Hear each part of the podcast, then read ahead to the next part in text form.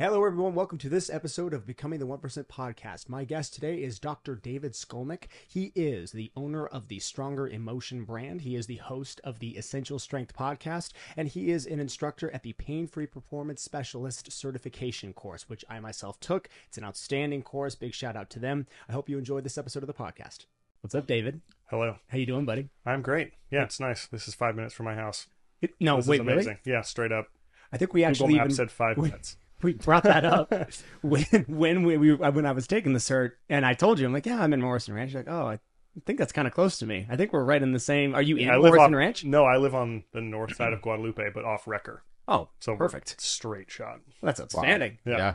Yeah. So Jake, Eli, just so you guys know, I met David during the PPSC certification. He was the instructor, and it was, how long ago was that now? Is that 2 weeks, 3 weeks ago? That was probably 4 weeks ago. 4 weeks ago. Dude, time is flying. Yes. But yes, met him. Exceptionally gifted teacher. Sincerely, bro, I've taken dozens and dozens of those things. That was very, very poignant, very good stuff. It was basically a foundational course.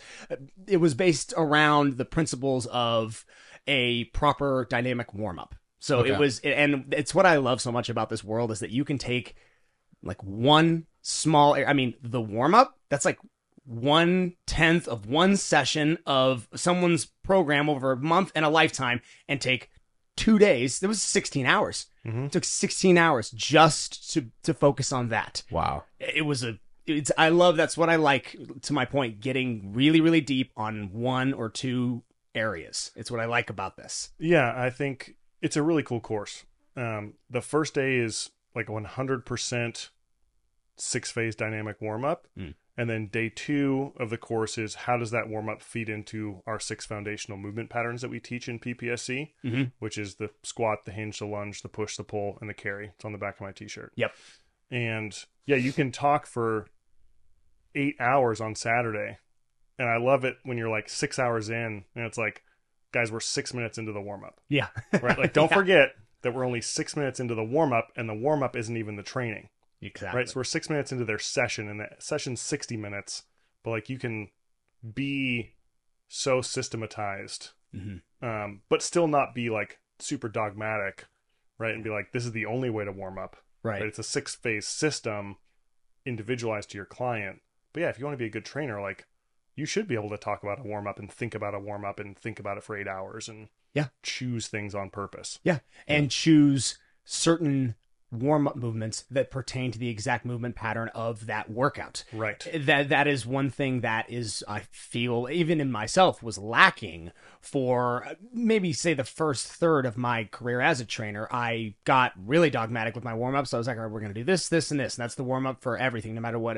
And I always focused on, my education was always based on the training. It wasn't ever really focused on expanding the warm-up process to get ready for the training. And so it's been a very, very good test of myself to keep expanding that. And this certification, specifically this one, how many different variations of the PPSC certifications are there? Because you mentioned there's kettlebell, there's mace. Yeah. So the one you took is formerly called level one, which is now our foundations course. Mm-hmm. Yeah. And then we have PPSC training, which is our level two. Okay. So that essentially takes day two of the foundations course, mm-hmm. and spreads that out over a full 16 hours. Okay. So you get the movement pyramids, the mm-hmm. squat, the hinge, the lunge, the push, the pull, and the carry. Mm-hmm. But then you explore the pyramid like laterally as well. So it's not just, you know, level one's a TRX squat, level two's a bodyweight squat, level three's a goblet squat to a box, four's a goblet mm-hmm. squat without a box. Then it's like, what if we added bands to that? Yeah. What if we included tempo? What if we did accommodating resistance via chains? What if we did unstable surface training? And then it's 16 hours of like a little bit of talking, lots of practicing. Yeah. So you get to feel like, what is a offset loaded band assisted split squat with the rear foot elevated feel like? Yes. And like, what client might benefit from that under what circumstances, and like breakout conversate. And then we have a 16-hour functional kettlebell training certification. Mm-hmm. So it sticks to that same six foundational movement patterns. So I think it's kind of like the only kettlebell cert that gets outside of swing, clean, snatch, get up. which is Onnit, which is like everything. Yeah, yeah, yeah. That's what I did when I went Onnit. Was that? Yeah, Onnit does that, and Strong First does that, and most of the big kettlebell certs that are like Russian kettlebells. Yeah, are. It's going to be 2 days of that, yeah. And then you take a test where it's like, can you do a one arm push up? Can you do, you know, a throat to bar pull up with X percentage of your body weight? And that's the Strong First stuff. Mm. But what we do via it was developed by Cliff, who's our COO, is how do you apply kettlebells to all six foundational movement patterns? Like, how do you add a kettlebell snatch with a step up? Like, what about lateral? What about rotational double kettlebell? So the first time we taught it was last January in San Diego, up on it's called Fit Mission Beach. So we were outside on this like third floor rooftop gym deck on the boardwalk. I'm sure that really sucked. Yeah, no, it's horrible. It's the worst course I ever took. It was, and so like the first day and a half was all up on that rooftop. And then the final half of day two, we went to the beach and just worked on like kettlebell juggling where you can like drop it in the sand. That's great. It was so cool. And like amazing. Big group circuits with kettlebells. Oh, if you live on the beach, man, all you need is a kettlebell. You can crush yourself on the beach with a kettlebell. Yeah, absolutely. Kettlebells are like the golf of fitness. Like, you could swing a kettlebell till you die. Yeah. We have a programming certification, which is online only, 16-hour deep dive into programming. That would be a good one. That's been consensus, everyone's favorite like specialty course. So I'm gonna have you get me dates on when all of these are offered. Absolutely, especially that one. The next one I was considering was the kettlebell. It's a practice that I'm a little shallow on. I have a very decent base of understanding with kettlebells and all the movements that you mentioned I can perform with a kettlebell, but getting really intensive with that is just like the warm-up. See, for me, I think most of my education has all been focused on level two, as you mentioned. Like your level two is probably what I spent like 95% of my time, because I love that stuff. Like, how can I take this, add chains, unstable surface? How can I do odd object training mixed with cardio, mixed with, you know what I mean? Like, that to me is how I spend most of my time when I develop training. Programming, kettlebells, all those other offshoots are probably where I would want to go next with this, because I love this stuff. I'm a total junkie for it. I love learning all of that. The kettlebell cert was awesome. I haven't had a chance to go through the programming certification yet. Like, that's one that I'll probably kind of do on my own time as soon as I can, or sit in next time it's done, like live online. Yeah. What else do we have? We did a 16-hour business, like fitness business certification with... Ooh, that'd be a good one. With John Rusin. So he's talking about like, how do you build like a fitness empire side of things. But then we had 4 hours from the perspective of like a personal trainer inside of a big box gym. Like, how do you be an intrapreneur within one of those models? Right. And then 4 hours on like, okay, let's say you transition to being an independent contractor. How do you grow that business? Like, what are the legal things you need to think about? How do you build a clientele there? Then it was 4 hours. What if you own your own standalone gym? What do you do there? What are the legal things there? Yeah. Like, what are you looking for in a building? How important is parking? How important is it that you're not on the second floor and then the neighbors below you're like, stop slamming the fucking medicine bowl. I'm gonna get the landlord to kick you guys out. And you're like, shit, I invested all of my own money into this, and now I gotta find a new deposit and a new space. And then it was also like the, how do you build an online fitness business and hire a staff? So it was that was a really cool one. And then we have a mobility cert, an online 16-hour mobility cert. Oh wow. Yeah. So it's 2022 was sort of like the year of going from the foundations course with a couple level twos around the country that are less frequent. Yeah. To like, let's build a kettlebell cert that's functional. Let's build a mobility cert that's like totally unique in the industry. Let's do a business cert that's no one's ever done before. How long have you been involved with the PPSC? I took the course in January of 2021. Okay. And Cliff taught it. It was here in Scottsdale at a VASA. One of our other instructors is like head of fitness development for VASA. She writes all their group programming, like supervises their hiring. She's fantastic. Her name's Ginny. And so I took the course with Cliff. And then after day one, he asked if I had any interest in teaching. After day one. Yeah. So I was the only PT. So people ask me this when I teach, like, how did you end up doing this? I was like, I was in the right place at the right time with the right background. Yeah. Right. So your background is, if you could briefly. Yeah, sure. I'm a doctor of physical therapy. I compete and coach in powerlifting. I train people online and in person. I've done group fitness. I hosted a podcast, which is currently sort of in a hiatus based on time constraints. You don't have to explain that. I've like kind of developed my own little like local workshops for the last few years, depending on where I've lived, and hosted those. Yeah. So I'm very comfortable talking in front of people. And so when I took the course, I was the only PT. Yeah. It's usually like 85% fitness professionals in our level one. PTs tend not to want to take fitness courses, even though it'd probably be something we had a few. Really, and when I was there, there were like 3 or 4 PTs. I was even surprised. It was because you're right. It's usually not. It's not the practice of PTs. There seems to be oftentimes a bit of a divide between what PTs do and what trainers tend to do. And it usually becomes, okay, I got hurt. Now I'm going to go see my PT. And the PT typically doesn't have access to the kinds of equipment to push the person well enough to where they don't have to go back to their trainer. Mm-hmm. Typically you go, at least that's always been my experience. And it's a big reason why I want to expand and do the PT clinic here, is to be able to, you know, get a PT that can also use everything we already have and have a location that fits for the people that are training here. And so it is surprising to see so many PTs, and it's exciting to know that there are people in your field that are also taking strength training so seriously. And I understand it was the warm-up level one cert, so that I suppose does appeal a bit more to PTs. Yeah. All that stuff we went over. You could that's the other thing about the certification, the one that I took that was so incredible, is you can accomplish that full 6-phase dynamic warm-up with little or no equipment access. It's mostly bands, body weight, and a foam roller. Like, that's really all you need in order to perform that. And that's great. That minimalistic ideology is the most accessible for the most amount of people.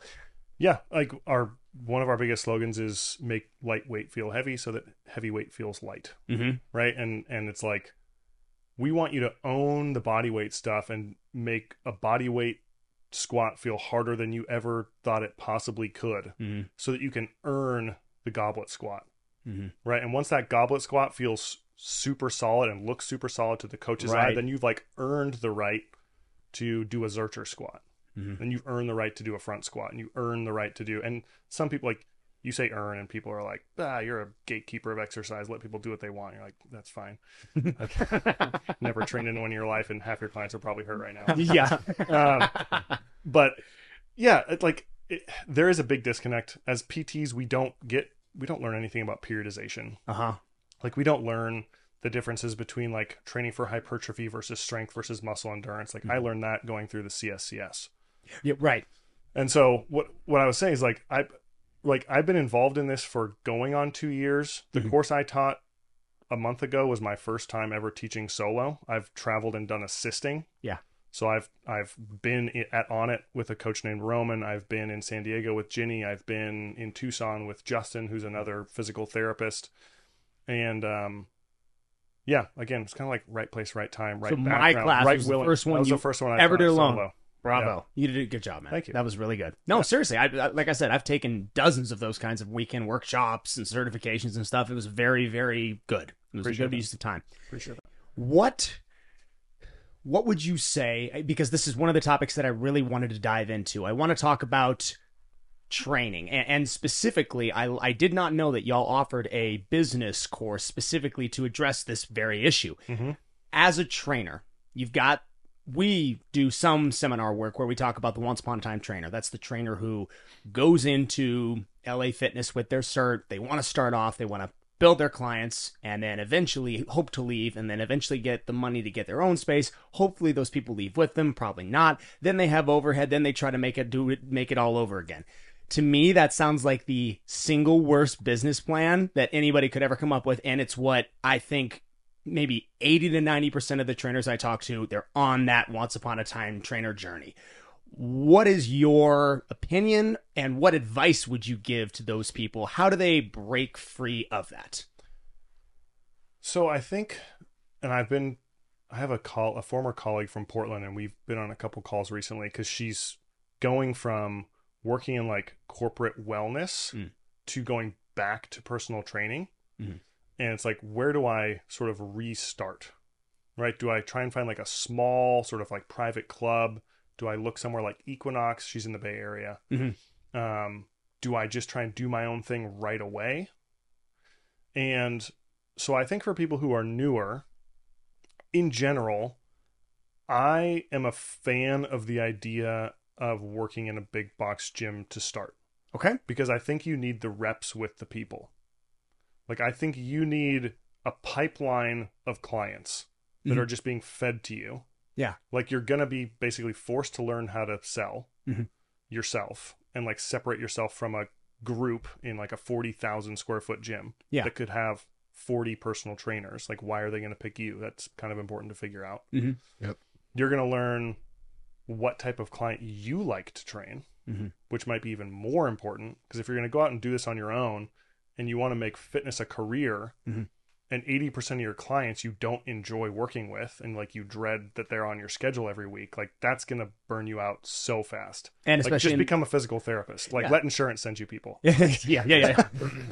And in the beginning, you won't have the freedom to be too selective. If they come to you and they say yes, you're stuck with them. You're gonna train. You'll train their dog if they ask you to. Like, in the beginning, you're starving. Totally. That's totally normal. Yeah. So, I mean, I totally agree. I think that is a super common route. And I don't even necessarily think that that's a bad way to go, because I do think for new personal trainers, you should go to a big gym. Like an Equinox, or like a Lifetime, mm-hmm. where they have continuing education, like, built into their model. Like, Equinox does so much in-house education. Do we have an Equinox? There isn't in Arizona, is there? No. Equinox here, but there are multiple Lifetimes. Yeah. Like, we just signed, PPSC just signed a contract with Lifetime. Is that the one you would you go on record and suggest a big box gym that people should lean toward? I mean, Equinox has a fantastic reputation mm-hmm. for creating, like, world-class trainers. Okay. Multiple coaches on the PPSC lead instructor staff sure. came up through Equinox and became, like, they were the trainer of the year for 2 straight years in the state of New York. Right. And then they went out on their own. Nice. Right. Because they kind of tapped out. Yeah. But you can make, like, you can make 6 figures in a gym like that if you're really good at what you do and you're willing to put in the time. And then you have so many people that potentially will follow you. Mm-hmm. But I think the issue would be if you don't figure out who you want to work with and kind of, like, what niche you want to go into, mm-hmm. that's the recipe where then you leave and you don't have that pipeline of clients and you're not, like, the guy or the girl for something. Mm-hmm. And there's no reason for people to seek you out. Yeah. Right. And so I think that's a big thing. And that's in physical therapy too. Like physical therapy right now is sort of, I think, fracturing in 2 directions, which is giant corporate companies buying up small mom and pop clinics and incorporating them into these, like, nationwide networks, mm-hmm. which contract with all the big insurance companies. Yeah. But because reimbursement sucks, you're seeing 3 to 4 patients an hour. That does seem like a burnout situation. Which is a burnout situation for the therapist. It's not the type of care you go to school to provide, mm-hmm. but it's the only way for those businesses to be profitable, because insurance pays the therapist so little. Right. And then the other side is the therapist saying, I don't want to deal with insurance at all, except maybe Medicare, because mm-hmm. they actually pay. Yeah. And if you're 85, you're not paying cash for anything. If you have Medicare, you're going to go to Medicare provider. But they're opening a cash-based clinic where they can charge what they want, treat how they want. Mm-hmm. But you need to have some sort of a niche. Yeah. So if you're a generalist, why is someone going to pay you cash when they could go a block away and get a $5 copay? Right, exactly. Mm-hmm. That's got to be one of the biggest differences between the PT and the trainer world, is the inclusion of insurance. Yeah. As a trainer, and we went through several different transitions of processing payments and how to do it. We did, of course, long-term commitments, short-term commitments, split session, all that kind of stuff.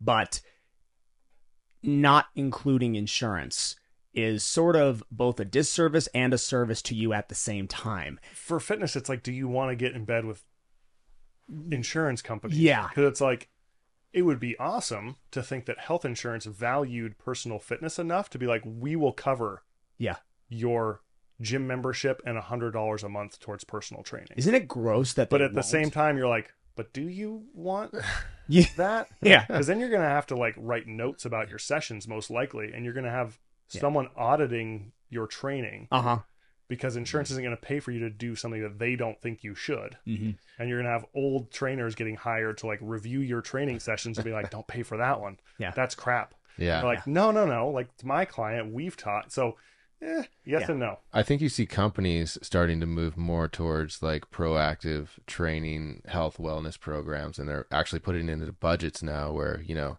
certain amount of their budget goes to that corporate wellness. And so that's kind of cool. They're a little ahead of the curve, you know, when compared with insurance companies, but it's cool to see that transition happening.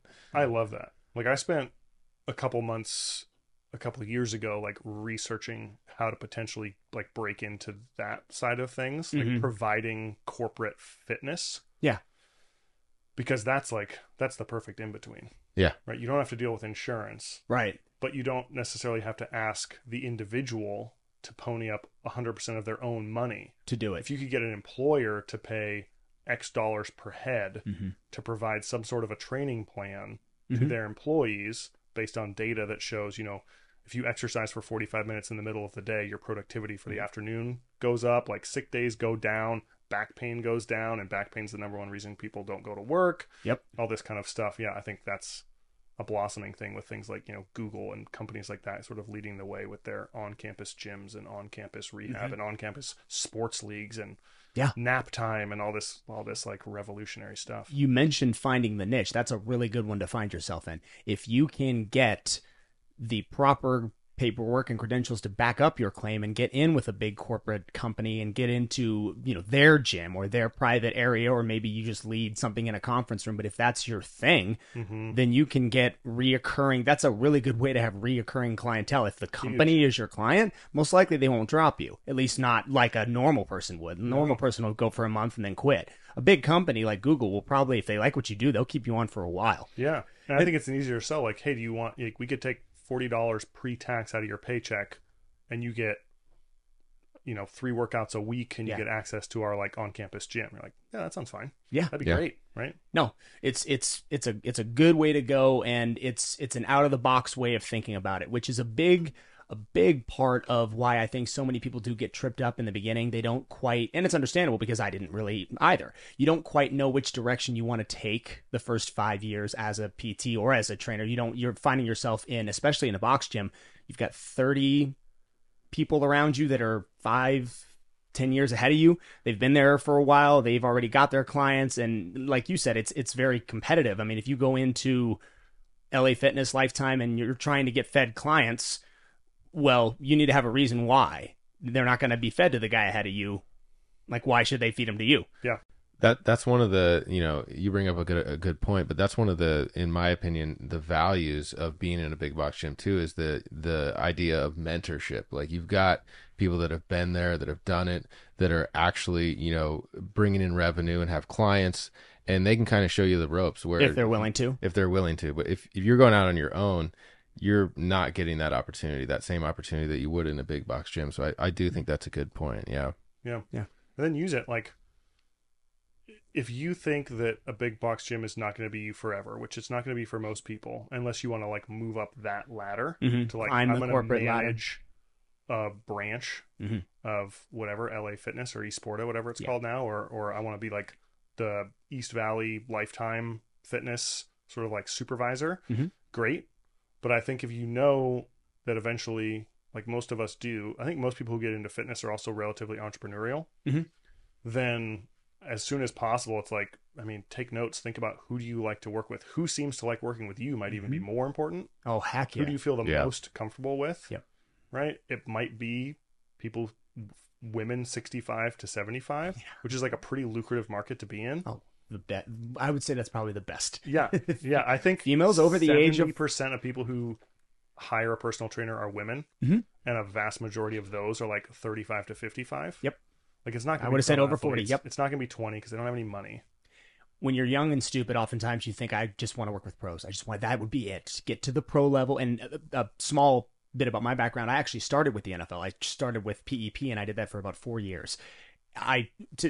Probably my least favorite demographic to work with are high level athletes. It's perfectly fine. And it's not a problem. I get why it attracts that, but you're talking about a subsect of people who are going to improve maybe 1 to 5%, people with oftentimes very large egotistical thought process around training, around themselves, young kid, $5 million in 1 year who wouldn't be egotistical. It's a difficult group to fashion your entire niche around, but I also see the value in getting in with a mentor who's doing something like that. If you can find someone today, literally when I was getting a Stutch Bros, I pull up, the guy sees me in the truck and he's, oh, I recognize you from TikTok. You're the, you know, what's one thing? He's like, I'm trying to think about doing this. What's one thing I should do if I want to be a trainer? Like, what's the very first thing I should do? And I'm like, oh, get a really good trainer. He's like, no, I want to be a trainer. I'm like, yeah, get a really, really good trainer. Like, find somebody who's ahead of you, get with them, have them work with you. I found Ian, and he brought me on as an intern, but I also paid to be a client. Mm-hmm. And I did that for 4 years. That's what gave me the understanding of, okay, I don't think I want to do a big box gym experience like a lot of my peers are, but I also have been given a invaluable experience on how to program, how to periodize, and how these guys at the top, if I can figure out how to train Jeff Charleston, I can train the 45-year-old woman from Morrison Ranch, no problem. Absolutely. It's just kind of tapering it all down. Yep. I completely agree. And it's, I would say, don't be like, part of it is also, I think, being open-minded about that, mm-hmm. and not predetermining who your favorite client is going to be. That was like one of the things I ran to as a PT, like graduating from school. It's like, I thought I knew who I wanted to work with. Yeah. And I sort of just like forced myself into that situation, even though once I'd done like my internships, mm-hmm. That was probably my least comfortable setting, was like orthopedics. Is that what you thought you wanted to do? That's what I went to school to do. Gotcha. And then I ended up going back into like geriatrics and working with older people, like complex problems, but very simple treatments, and like built some confidence. And now I'm back in orthopedics, but I'm a confident therapist. Right. And I can understand, like, I don't feel personally responsible when people aren't necessarily getting better. Mm-hmm. Where I'm much more patient, and I can preach patience because I've got enough experience. Yeah. Respect the process. Mm-hmm. Go ahead, Jake. What words of advice would you have for like a young personal trainer trying to find their niche, like who they want to work with? What would you tell them? Well, I think there's probably a couple ways. One would be, again, like, who do you enjoy working with? Absolutely. Who do you feel the most naturally comfortable around? Mm-hmm. I think that niche can change. And be open to that. Be open to the possibility of changing your market, changing mm-hmm. who you work with. If you get stuck, like if you'd just stayed with orthopedics and refused to change, probably wouldn't have happened the way that it did for mm-hmm. you today. No. And then I think, like, you'll get feedback from clients too. Mm-hmm. Like, who do you do the best with? Who re-ups? Like, who sticks with you for like 6 straight months? And then the one other thing I would say would be, if you want to be a good professional in any industry, fitness counts as one of these for sure. It's like, what do you enjoy learning about? Mm-hmm. Because if you want to have a niche and develop a reputation as like the best person in the area for something, like, you're going to have to commit to learning about it. And loving it. Yeah. That's how I knew eventually I was going to get back into like sports and orthopedics as a physical therapist. Because even when I was working with like stroke patients and 95-year-olds with broken hips and all that kind of stuff, and I enjoyed my patient interactions, like, I was still training people in a gym on the side. Right? I'm like reading strength and conditioning articles. I'm watching strength and conditioning. I'm not going down the like stroke rehab rabbit hole and like, can't wait for that 3-day acute stroke vestibular rehab course. Like, I was still working in skilled nursing when I took PPSC. Like, I wasn't working in orthopedics. I was working with online clients, and I was working in a gym like 3 hours a week. But those are the people I wanted to be around. I just needed to rebuild my confidence that I could treat them as patients. Yeah. One other thing to your point, figure out what style of training you want to do. Figure out if you want to do one-on-ones exclusively. Do you want to do small group? Do you want to lead a boot camp? Do you want to be an online trainer? You need to figure that piece out. And just like with what kind of a niche do you want to create, you need to be open to the possibility of that changing. You need to be able to, hey, if I just go into this and I think, okay, I want to do one-on-ones and that's it. And that's it for me. I'm going to get to where I can charge $150 and that's it, the end of the road. And you never open up to the possibility of pivot. I think you leave a lot on the table, even just speaking monetary amounts. Yeah. Like, you just, you may find, aside from just the money you may not make, you are also leaving open the possibility that you may love something more than you ever thought because you never experienced it. Yeah. And for me, I mean, it was, if you started with, I think I did one boot camp style training when I was in California, And I started out that way. I thought, hey, maybe this would be, because obviously everyone told me, hey, if you lead classes, that's where the money's at. And so I started that way. And I, within a month, I was like, yeah, this isn't for me. I'm not really big on this. This is just kind of, my ADD is too, I'm trying to correct everyone's form. It's just not enough time. It didn't really work. So I steered away. But that would be something that I would think very important for the new trainer to figure out. Yeah. And then I mean, this is just a great question. One thing that I will definitely like, preach till I die to newer trainers, mm-hmm. like what courses should I take? Oh, that's a good one. One, yeah. Take courses, yeah, especially if they're in person. But then, so the weekend after I taught in Phoenix, I went to San Diego, mm-hmm. and I taught there. And there was someone who's new to training, and they just feel like they, you know, they've got the imposter syndrome. I don't know enough. They didn't want to even start training people because they didn't feel like they knew enough to train anyone. Yeah. Like, well, you got to start first. Mm-hmm. But they're like, maybe I'll go back and get like a master's in like exercise physiology. And you're like, your clients don't care. No. Your clients don't care. They don't. Right? So you already know more than them. Yeah. Just by doing a NASM cert or an ISSA. Like you already know more than the people who didn't take that cert. I see you looking back at him. And so, yeah, context. To give a...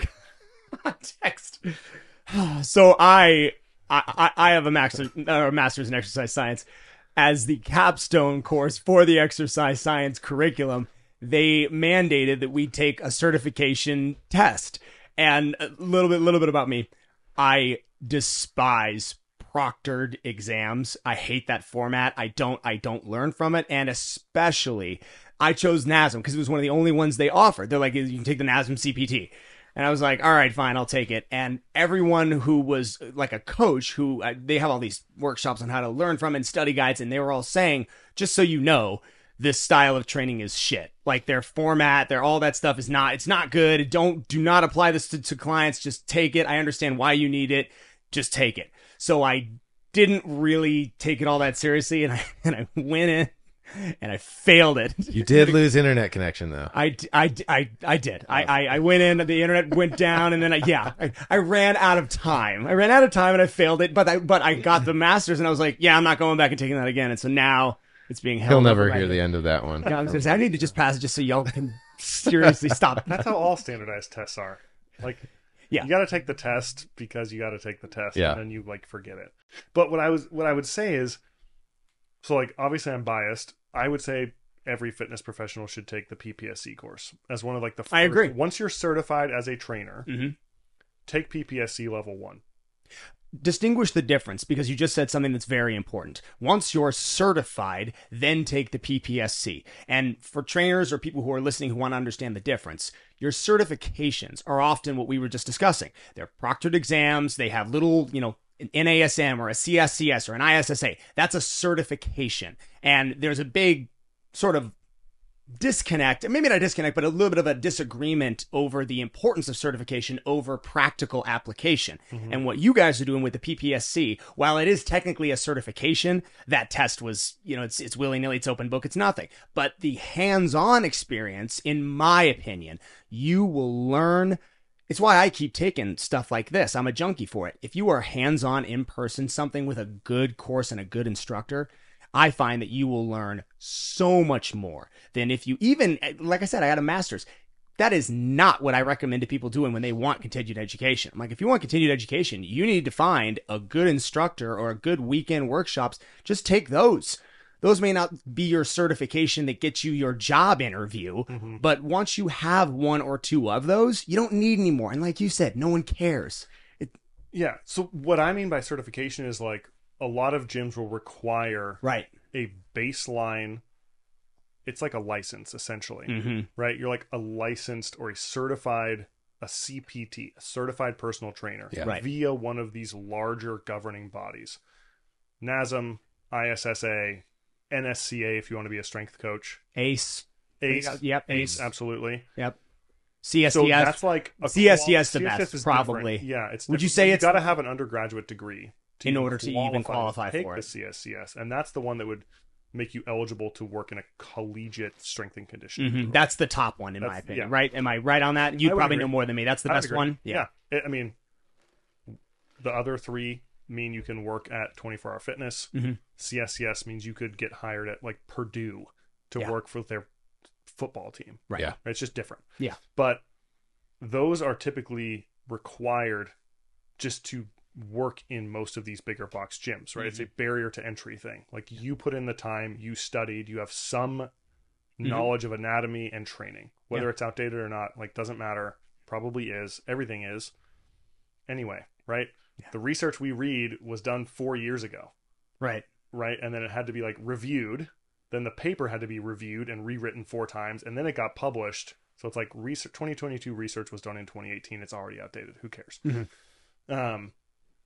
But once you have the baseline foundational certification that makes you eligible for a job in a gym, then I would say everyone should take PPSC.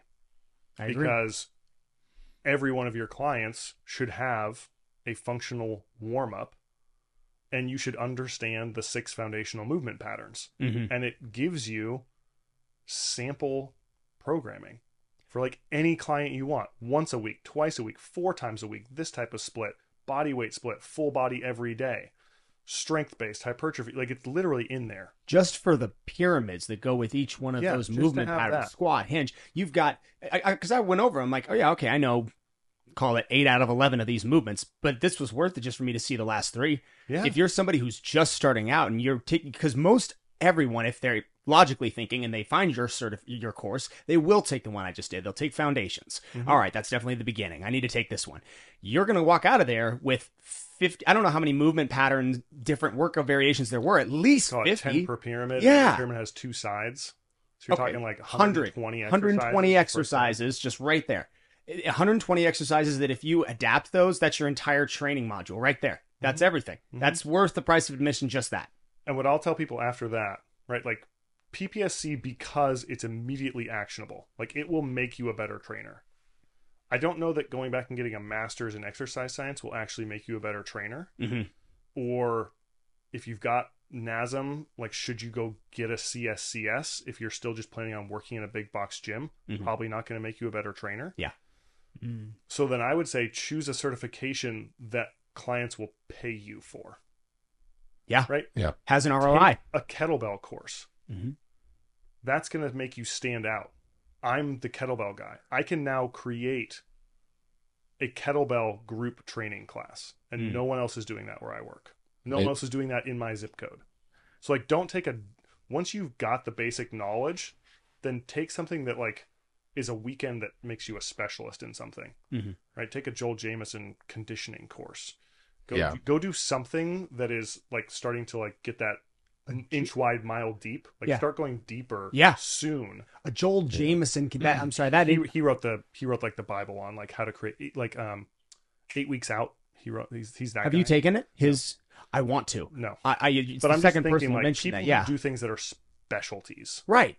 Take a kettlebell course. Take a functional body. Like I don't know. Just take something that starts to narrow your scope. Mm-hmm. And people are like generalist kettlebell course. Like that's different. Yeah. Yeah. Not just another guy who did another exercise science study. Yeah. Yeah. The saying is generalists get general pricing, specialists get special pricing. Yeah. So, yeah. Who's like the most famous?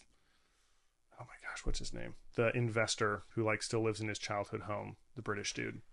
Like Eli be the one. You're not Murdoch. Talking about Warren Buffett. Warren Buffett. That's who I thought you were talking about. I just saw a little clip of him and he's like, the best thing you can invest in is becoming a specialist and the best at what you do. Yeah. Because no matter how bad the economy is, no matter what else is happening in the world, he's like, people will trade you their wheat for your skill. So like you got to have the skill that's the best in the area. And like you will never be hungry because people will always need the best person at anything. It's why I did this here. Yeah. Because when I first started scoping out, I remember when I was looking at houses, it was an option to go anywhere. And immediately if you had the idea and someone's like, okay, I want to create a really elite one-on-one or semi-private training facility, where should I go? Almost everybody would be like, okay, Scottsdale. Go to Scottsdale. That's your location. I looked at that and first off, I knew Ian was there. So I was like, okay, I don't think I want to be in his market. I'm going to look out here. And 8 years ago, this was farmlands and like cows, nothing else. Took a gamble on that. But now out here, there are no elite private. There are very few, very, very, very few. In fact, there might be a couple more since, but not that many. Location is enormous if you are to do something like this. And like you said, you know, finding a place where no one else is. Yep. Yeah. 100%. And it like, takes... look at Onnit. Yeah. Like, I don't know how long it's been there. You're in like Austin, right? Yeah, Austin. It's in Austin. Austin. The gym is incredible. Yeah, it is. It's like a fitness speakeasy. It's crazy. You walk into this like little front area with like a cafe that serves right into one thing. Yep. And coffee. And like they sell the crazy monkey like... When's the last time you went there? I taught there in February of this year. Nice. Yeah. Yeah, it's one of my favorite locations. So cool. It's such a cool gym. Like, this is so small. This is so weird. And then you walk through a door and you're like, gym. Yeah. And then you're like, another door. And you're like, oh, another gym. I walked in another door. And like, a third gym. Yeah. Like, this is insane. The sweat studio in there is... They have black this light, it's like a black crazy. Light dim. It's like the coolest spin studio you've ever seen, but it's all maces and clubs, and it's called the sweat studio, I think is what it's called. It's got this big like black light painting. It's like you got like Joe Rogan on the wall. I was walking in when I did this, and Cowboy Cerrone was walking out. I was like, oh, okay, this is actually a really good spot. I knew it would be. Yeah. But yeah, shout out to Onnit. They have an awesome facility. Probably one of the first elite training places in Austin before Austin blew up. Right, and there's still NFL and MLB players who only go there in the off season. 100%. Yeah. Their facility is unique. It's got a because it's not CrossFit, but it's also not like a bodybuilding place. Like they don't have a lot of machines. They don't. They have a very healthy and interesting style of training that goes on in there. It's very very functional, quote unquote functional. Right. That word's there's something. Gets thrown around a lot. Functional. Yeah, for sure. Austin has kind of become a weird hub for like now podcasting and then like gyms. It's kind of got this weird, and then it's got the I think it's musical scene and all that. It's an interesting spot. Everybody moved there during COVID. Everybody just up and went to Austin, and it was already expensive. Yeah. It had already blown up with tech. Austin's fun though. Austin is fun. Yeah, but I think it's a very good point. You're like, where are the people? So. I mean, another thing is like, who can afford you? Yeah. Like there's I obviously want to work with as many people as I can. And like, I would love if everyone could afford to work with me, but that's not realistic. No.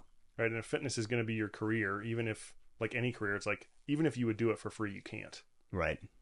Cause then you got to do something else. Yeah. You got to make money somehow. And you're doing everyone a disservice in that equation. If you're undercutting briefly, when that question was asked after the course that day one, I touched on that. You're doing everybody in that equation a real disservice by undercharging, including the person that's paying you. Yeah. Because someone paying you, less than your worth is less invested than they should be. Jonathan Goodman just posted something about that today. He's like, how did I take my business? The guy who wrote the PTPC book. I saw that post, yeah. He's like, what are 5 things I did to go from like losing money in 2021 to making money in 2022.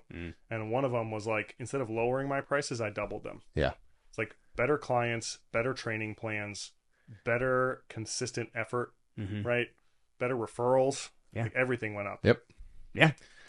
Yeah. You get clients that put skin in the game and they show up and they do the work. So yeah.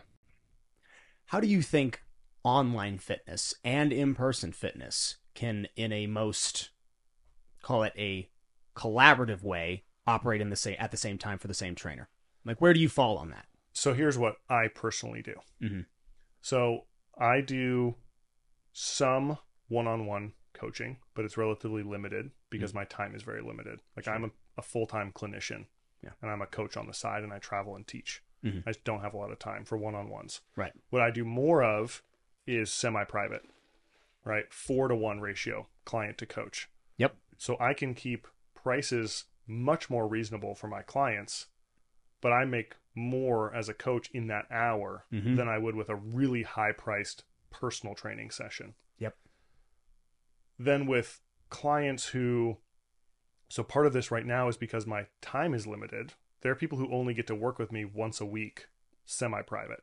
So it's like 4-to-1 ratio once a week. Which is semi-private. Like we all know 4-to-1. 4-to-1, yep. Yeah. And we all know, like I know and they know that's not enough to achieve their goals. Yeah. So then what I offer is an add-on, right? You work with me once a week in person, and then I have a monthly rate to add online programming that you do on your own time. Yeah. So that's they get both. They have me as an online coach and they have me as an in-person coach. Mm-hmm. So I think that's one really good way, right? Because then it's just a recurring, like, subscription-based online coaching. It's incongruent. Like, I can do it whenever I want, mm-hmm. right? It's asynchronous, sorry. Like, I send them the program, they do it. I'm not clocking in. It's not taking away from anything else I do. And it helps mirror the things they do with you in person. Yes. I write the plan, and yeah. one of those sessions just happens to be in the gym with me. I'm not mm-hmm. like, one plan for in person and another plan for online. Like, you're getting 3 workouts a week. Mm-hmm. You're paying me $100 a month to get the 2 per week you're doing on your own. Mm-hmm. And you're coming in and paying a different price for that training session where you get me as your coach. Sure. Yeah. So I think that's a cool marriage. It's a hybrid model. Yeah. Yeah. You have a hybrid model. Coming in twice a week, even if it was twice a week, one-on-one, mm-hmm. like, you could do twice a week full body. And at some point they're going to realize, like, I'm not achieving my goals. Yeah. It's like, well, you're either going to have to pay to see me 4 times a week, mm-hmm. or, like, I can write you a plan to do on your own. Yeah. And it's just it's a separate charge. So I think you can definitely be both. Mm-hmm. One thing I will say is I've heard people, online fitness coaches, sort of selling this idea that once you get your NASM certification, don't coach people in person, go straight online. I think that's a horrible idea. I go on record saying I don't think anyone should ever do that. You don't think anybody should be a terrible coach. Yeah. Gotcha. Yeah. Well, you've never had any hands-on work. You've never coached. Never. You, and that I think is oftentimes the big discrepancy between the online and the in-person. And it's also why I think a lot of in-person coaches, myself included, will sometimes maybe not look down, but will look down on people who are online fitness coaches. They don't train in person. They are online fitness, period, the end. You will look at them and you will be, okay, well, all right, this guy's got 800,000 followers. This person's a really good salesman. Of course they're an online coach. Probably a very shitty coach. But that's the disconnect. You've got very, very good salesmen and businessmen who can make a killing as online coaches, maybe not actually going to fix your rotator cuff, probably not going to get you that 40 pounds off that you're hoping to have by September. Like, it's a disconnect between what you want and what you get and where to choose. It's like I don't know if I mentioned this in the course that I taught, but I heard someone talking about how, like, when the Olympics come around, everyone's like, especially dudes, like, God, I wish I looked like a swimmer, right? Because swimmers have that, like, cover model almost, like, body, right? Like, right. Broad shoulders, 6-pack, all this stuff. Uh-huh. Skinny waist. You're like, what do they do? Yeah. Like, how do they train? You're like, that's not. They don't look like that because they swim. They swim because they look like that. Yeah, you did mention that. Yeah, that guy on Instagram. He doesn't look like that because he's an online coach. He's an online coach because he looks like that. Yeah. Right? He has the body. He has the body to have 1 million followers. Uh-huh. Like, all he needs to do is convert 0.5% of those into mm-hmm. paying customers, and that dude's set. Yeah. Because he looks like that.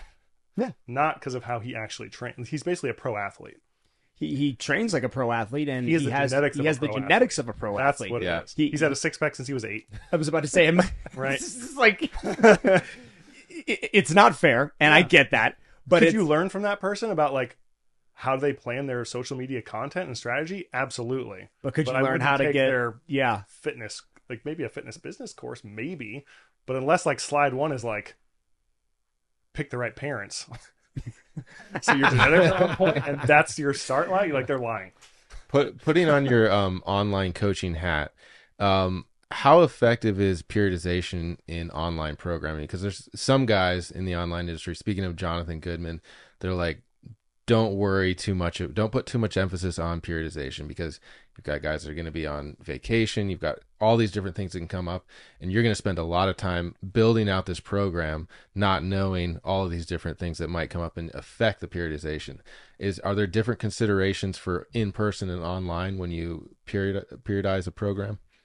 So I think if you were writing like what we call in PPSC is like team training or like group online, right? You write one program that's pushed out to everyone who subscribes to that program. Mm. Yeah, you probably shouldn't overthink that because you don't know how consistent that person's going to be when they're traveling, right? That's the point of like a low cost team training program. Mm-hmm. Okay. You know, you could have 100 people and firing a shotgun cost really low. You're like, this program is meant to basically achieve these blanket results.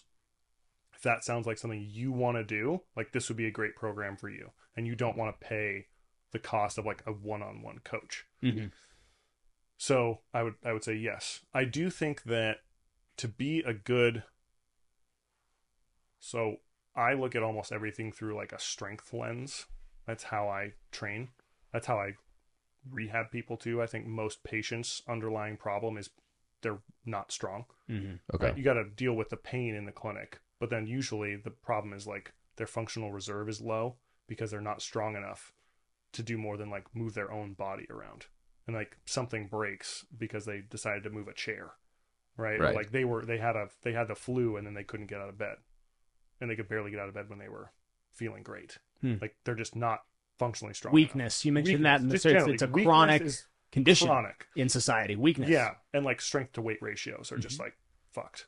Yeah. But I think if the goal of a program is to improve your client's strength, even if it's online group or team training oriented, I think you have to have some sort of progressive element. Like maybe not periodized to the point of like every 9 weeks we're doing a deload, and like I'm going to do like undulating periodization, and I'm going to go like West Side style where I have like a dynamic effort day and a max effort. Like that's probably too far in the weeds. Yeah. But the way I approach it typically with stuff like that is I'll keep exercises pretty much the same for like 3 weeks, and I'll recommend my clients try and keep the weight the same for 3 weeks, and I bump the reps. Oh, okay. Like week one is 4x8. Week two is 4x10. Try and use the same weight. Week three is 4x12. Try and use the same weight. Week four is 4x8. Go up in weight. Simple. So I'm trying to like always do that. Yeah. So I think you don't need to periodize it the way you would for an individual client or like a power lifter where you've got a meet target date and all that kind of stuff. But I do think you always have to have progression. Sure. Because that's maybe the biggest area that people who don't work with a coach or follow a plan mess up. Okay. Yeah. Like that's the guy who's been doing lat pull downs with the same weight for 20 years. Yeah. Yeah. And the same hamstring stretch. Nor do they shift mesocycles, nor do they change. Oftentimes they go in like, all right, I know what today is. Today's back. I'm just going to go do what I always do, and this is the day. 3 sets of 10, 6 exercises, in and out. Yeah. It's always barbell rows, lat pull downs for half a rep, right? Lat pull downs that are here. Yeah. Yeah. You've seen that guy, tricep extensions that are here. Oh, yeah. Biceps that are mostly back extensions. Oh, I would. It's way too heavy. And then they're like, no, the same. What's going on? I would love. Guess I'm getting older. Yeah, right. I would love to take the second course that PPSC offers is what's it referred level 2 training PPSC training. You teach training as well? I have not taught that one. Not yet. No. Oh man, I'd love to take it with you. That would be a blast, because that to me is where I love to hang out. That's my little sweet zone. That's my favorite. Yes. But I think a big part of what a trainer is being hired for is often your creativity.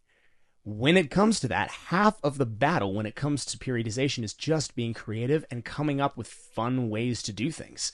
Mm-hmm. Half the reason people don't go to the gym is they're bored. They don't like it. They're like, this is overwhelming. A, I don't like all these people in here. I can't get to what I want. B, and then it's not really fun to me. I do the same things every time. There's no new equipment. There's no nothing, like it's always the same.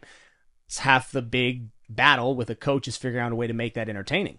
I went to I work at it's called Pit Fitness in Chandler. Yeah, I've heard of it. I do semi-private training there. Yeah. And we had a community workout Saturday morning. It was like a full body chipper, kind of CrossFit style, 10 movements, 30 run reps of each. Well, that sounds horrible. Halloween themed.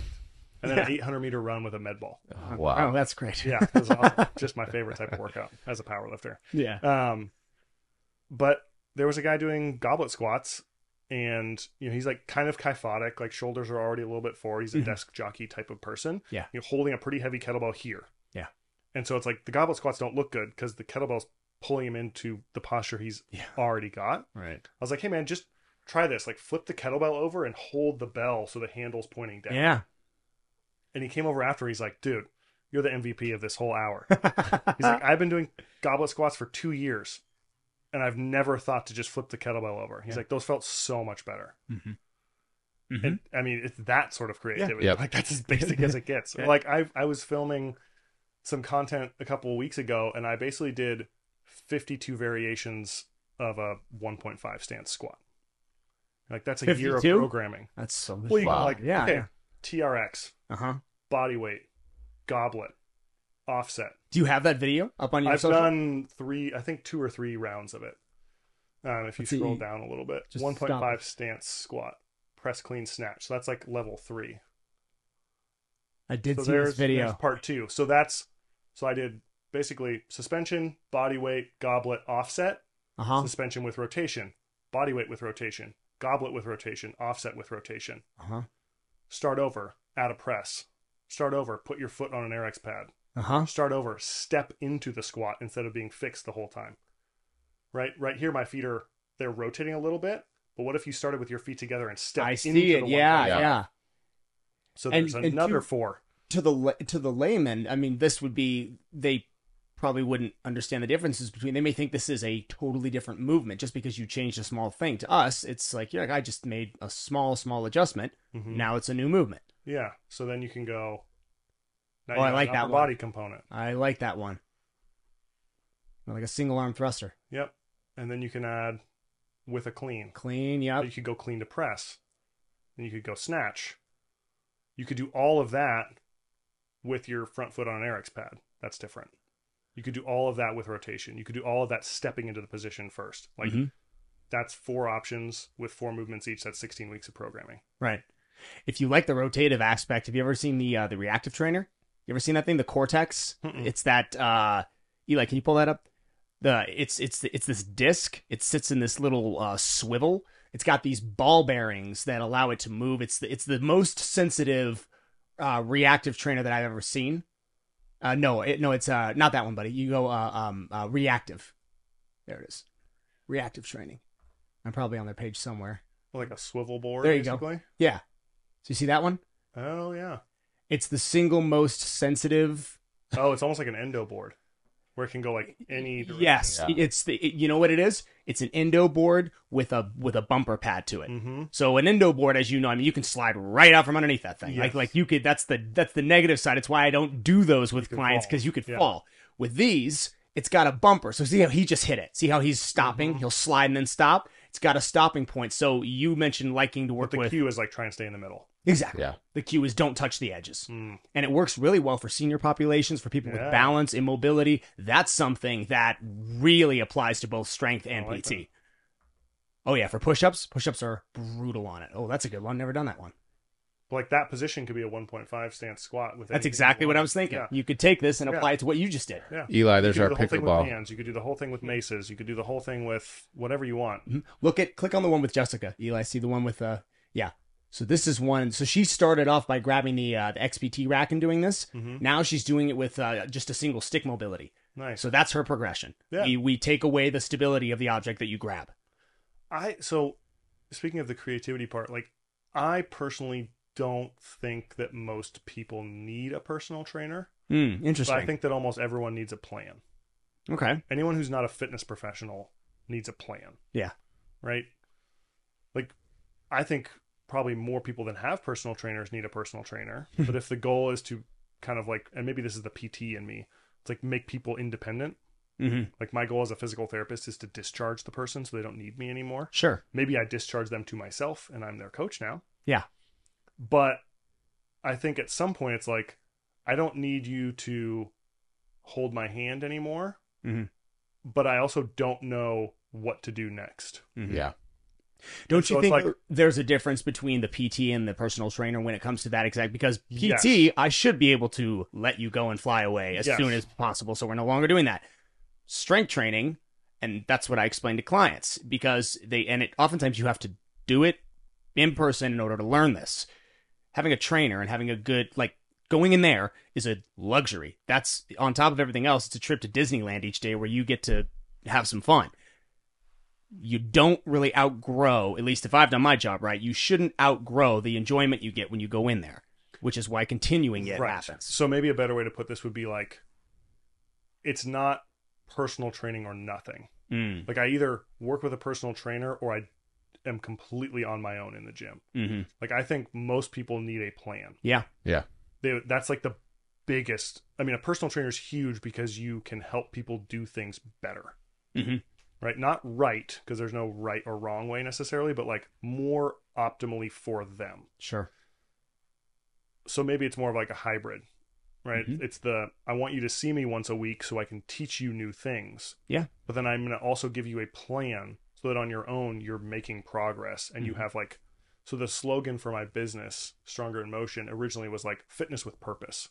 Okay. Because I think most people just go to the gym and do the same thing over and over and over, mm-hmm. and they have no idea why they're doing what they're doing other than someone told them to 2 decades ago, or like they did it in high school football. Yeah.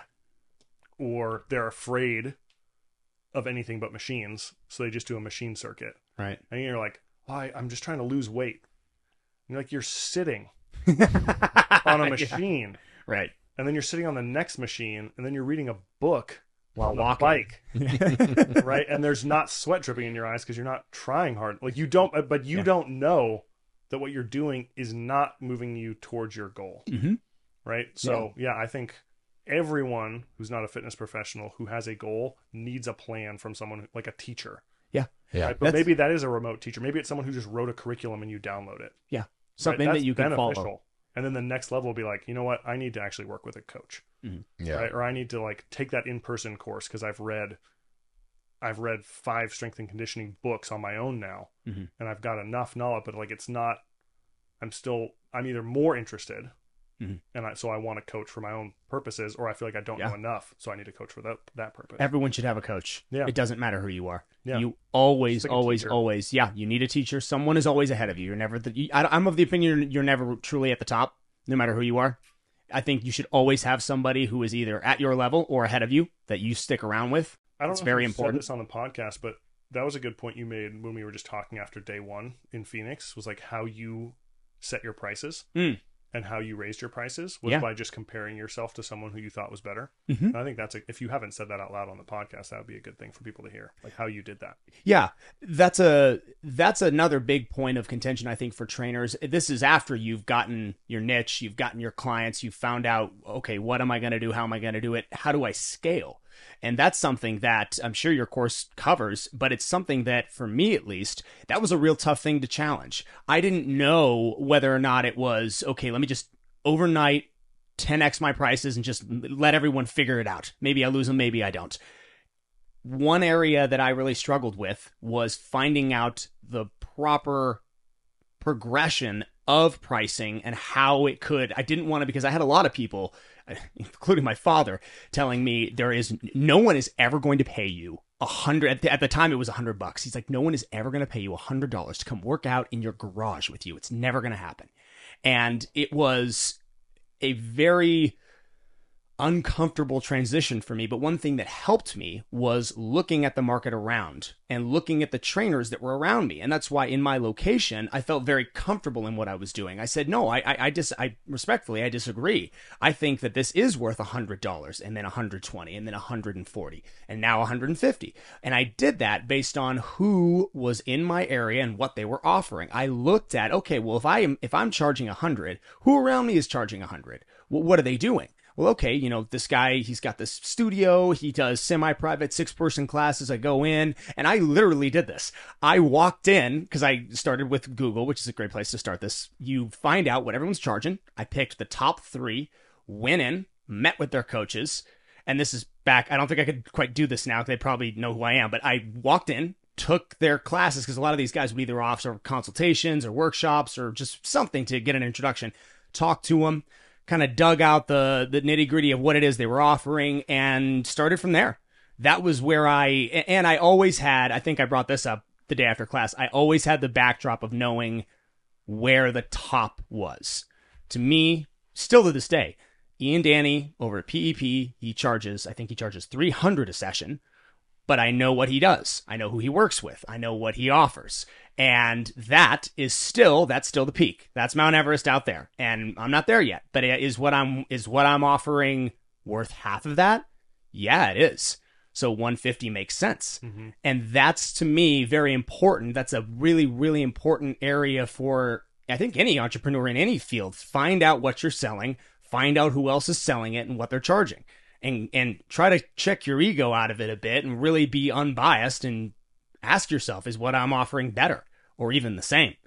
That's a big, because you can price yourself out of the market. If I jumped into this and I said, you know, well, I'm by myself here. That's private training. I'm going to charge $150. Ain't nobody going to come in here and work. No. I didn't even have AC. I had no AC. I had no, it was, it's not it, that was not a worked, but with time, with patience, and just with knowledge being kind of the backbone of all these decisions, it did work. Yeah. And so it's working now. I don't know if you did it this way, but one thing I found effective is when I've decided to raise my prices, I'll raise them for new clients and keep prices the same for current clients, 100%. And maybe not even tell the current clients that I've raised my prices until there's sort of like a natural conversation. Yeah. So like recently it's been, I had a client who just competed in a powerlifting meet and it's like after the meet, it's like, hey, just wanted to check in, you know, since the last time we like talked about pricing, like I've raised the prices for one-on-one powerlifting coaching. I also have this like team training option now, which is much lower price where you get non-customized workouts. Yep.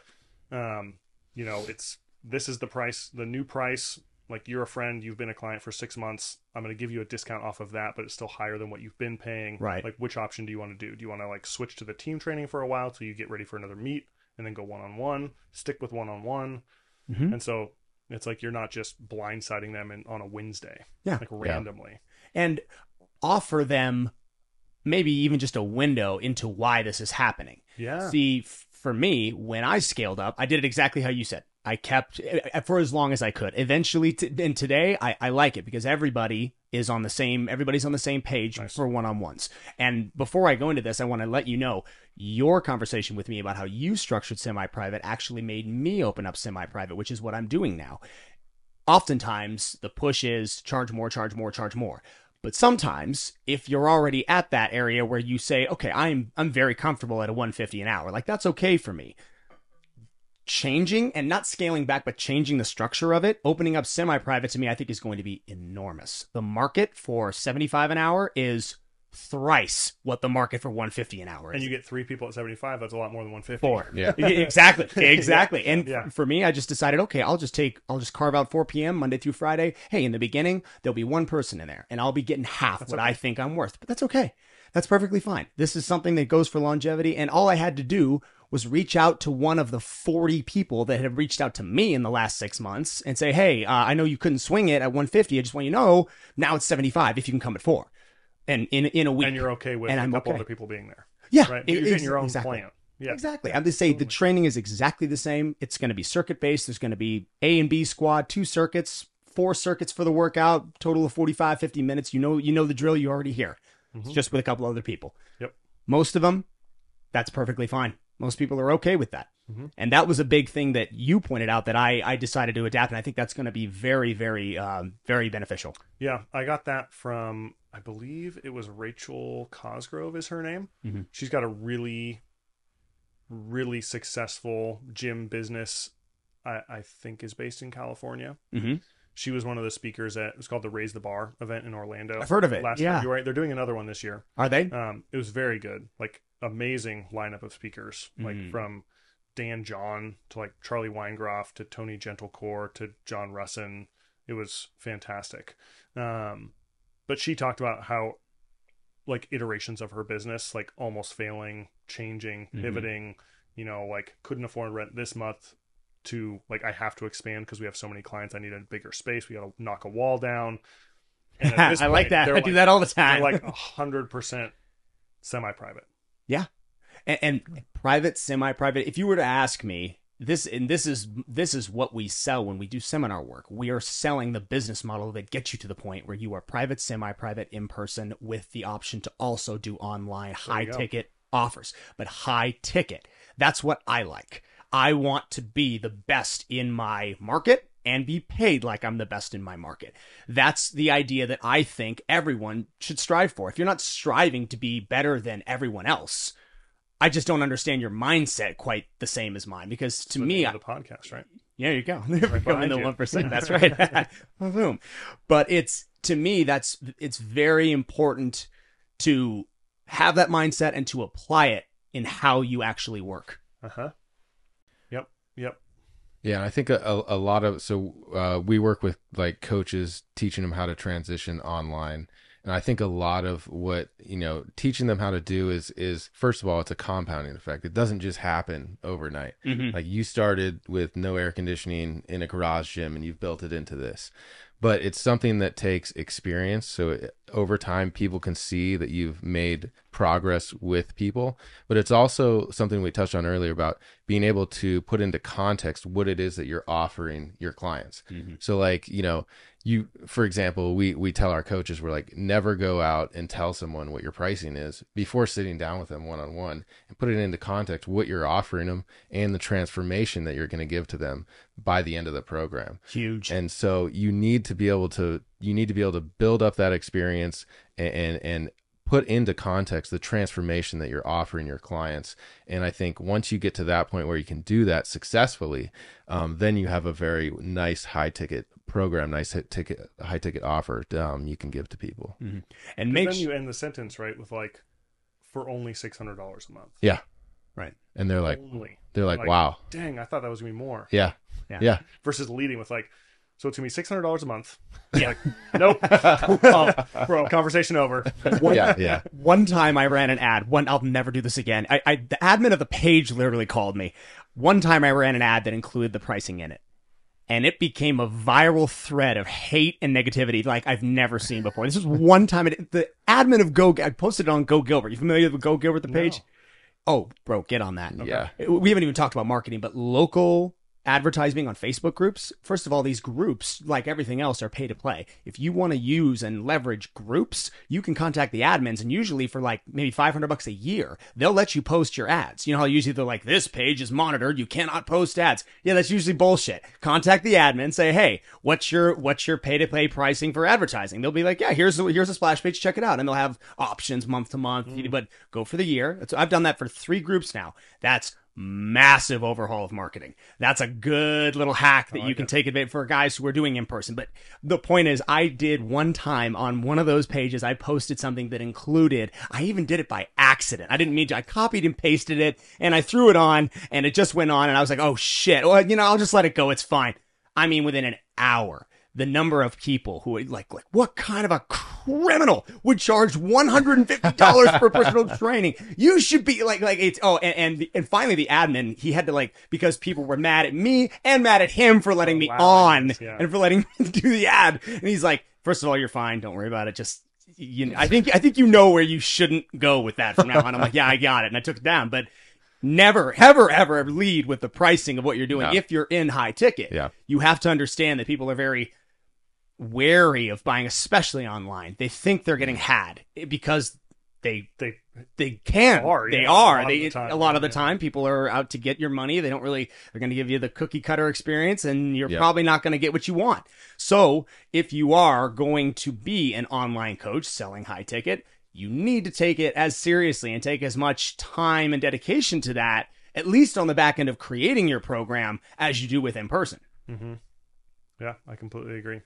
So what is, like, can you let me behind the curtain a little bit? Like, what are a couple of like the golden rules of going from online to in-person or in-person to online? Yeah. So a lot of the coaches we work with have already established like an in-person, and then we're helping them transition online. One of the big things that we need to help people to understand is like, look, you're used to talking to people in your geographic location, like in your immediate area. We need to establish a methodology in order to get you traffic, and we do so organically in the beginning. So it's like, you know, you have 2 different gyms, and one is in the town center, one is out of the town. Obviously, the one in town center is going to have more traffic going by it. Same thing applies online. You know, we're trying to up the amount of traffic that goes past your offer on a daily basis. And we can do that because we've learned to basically leverage the power of Facebook organics, Instagram organics, LinkedIn in order to up that traffic. And it's just some daily functions that we teach our coaches how to do every single day. But once they have that traffic picked up, then it's really about networking and community building. Today we live in an economy where it's very value-based. Like, you have a ton of free value someone can go to your site and look at and go, hey, this guy knows what he's talking about. He's also given me value that I've incorporated. Mm-hmm. So it used to be like, hey, give me the money, I'll give you all the value. and now it's like, well, I need to see that you can demonstrate value before I'm ready to pay you and become my online coach. And so we teach them how to build this community. And the community is really captured leads. And what we know is, like, most leads don't convert for 3 to 6 months. Like, easily. It takes, easily 3 to 6 months. So it's like 24 exposures or something. Yeah. The number of people who DM me on Instagram. And oftentimes, because I have a pretty good understanding of who, maybe not now because there's a lot, but people who like and interact with us the most, I kind of know who they are. Like, I see them, they pop up, I get an idea. I'll have people DM me and say, hey, I've followed you for 2 years and I think I want to start training. That kind of thing is proof of what you're talking about. You will get people, you don't know they're watching you, but they're watching. They don't like any of your stuff. And that's what I'm saying. I'm like, hey, Dick, you've been watching me for 2 years. I've never seen you before. You've never liked anything I've put out, but you love what I've been putting out. Or your old, like my old high school friends or something, like old college friends, you see them for the first time in a decade, they're like, man, you're killing it on social media. And you're like, I didn't even know you had social media. Can you not just like heart button one time?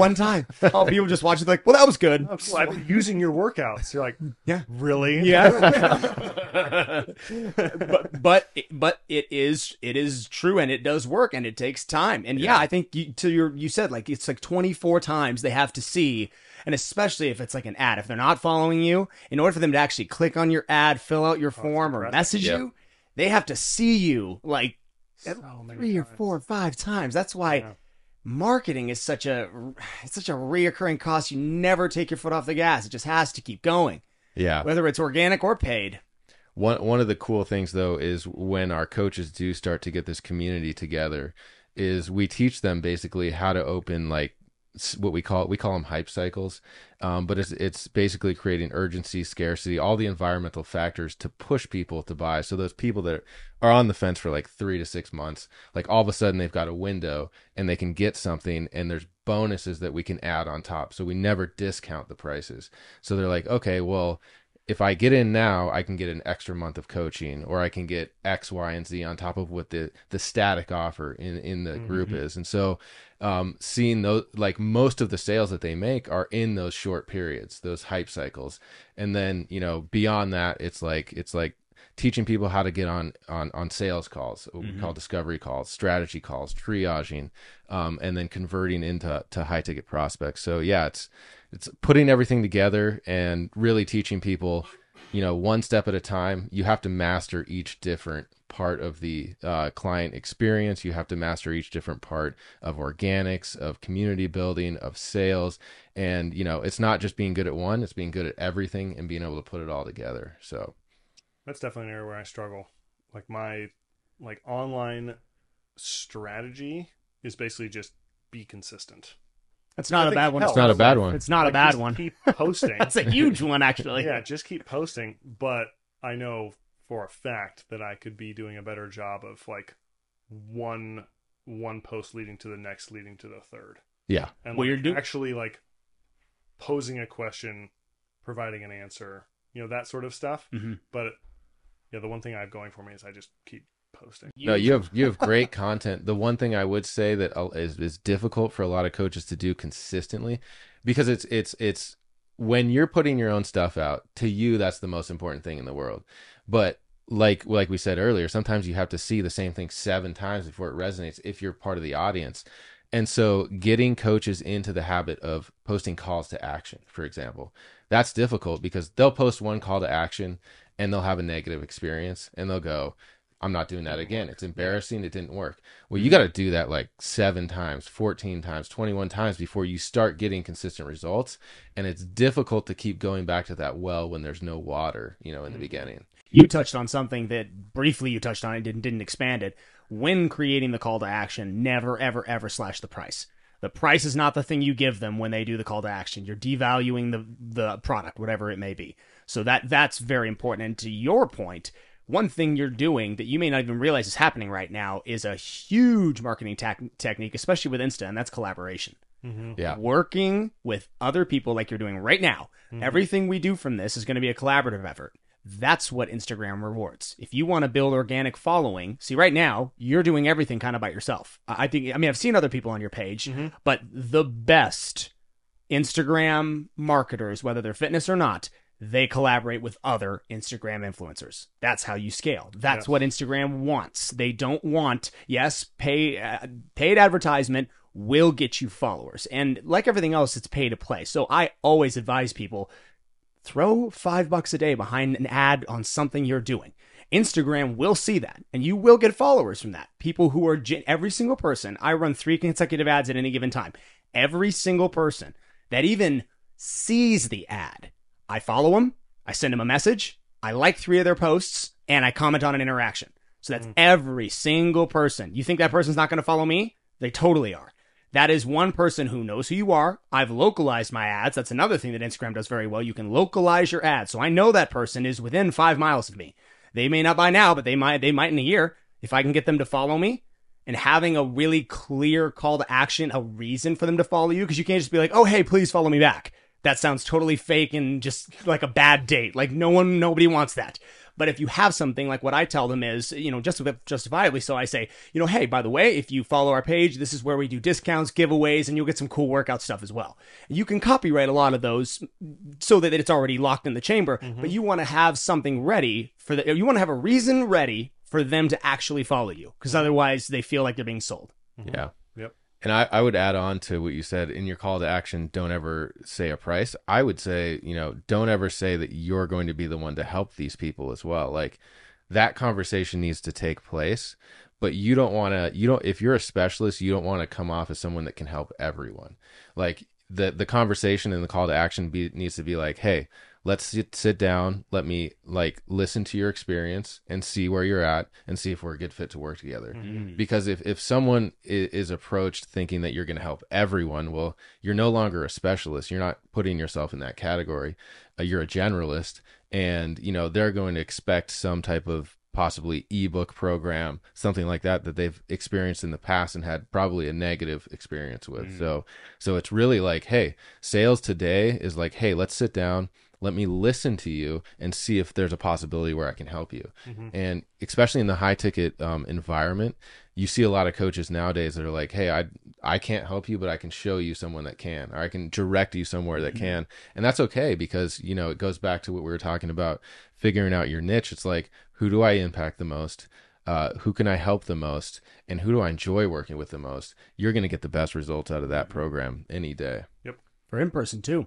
When I have someone that contacts me and wants to know about training, and once we've gone through all the scheduling and what are their goals and what is their budget, obviously that's usually where it gets hung up. What's their budget? When they realize they can only come once a week, sometimes that kind of discredits them, or not discredits them, dismays them. They don't want to come. They want to come, but they know they can't.